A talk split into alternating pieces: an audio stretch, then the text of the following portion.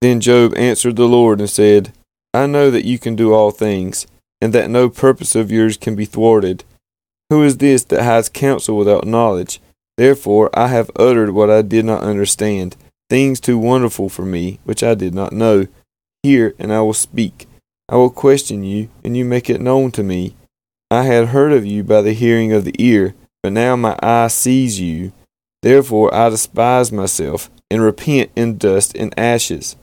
After the Lord had spoken these words to Job, the Lord said to Eliphaz the Temanite, My anger burns against you and against your two friends, for you have not spoken of me what is right, as my servant Job has.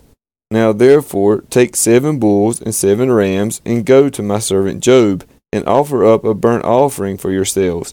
And my servant Job shall pray for you, for I will accept his prayer not to deal with you according to your folly. For you have not spoken of me what is right, as my servant Job has. So Eliphaz the Temanite, and Bildad the Shuhite, and Zophar the Naamathite went and did what the Lord had told them.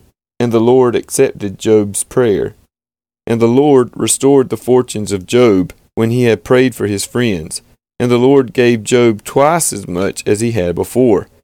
Then came to him all his brothers and sisters, and all who had known him before, and ate bread with him in his house. And they showed him sympathy and comforted him for all the evil that the Lord had brought upon him. And each of them gave him a piece of money and a ring of gold. And the Lord blessed the latter days of Job more than his beginning.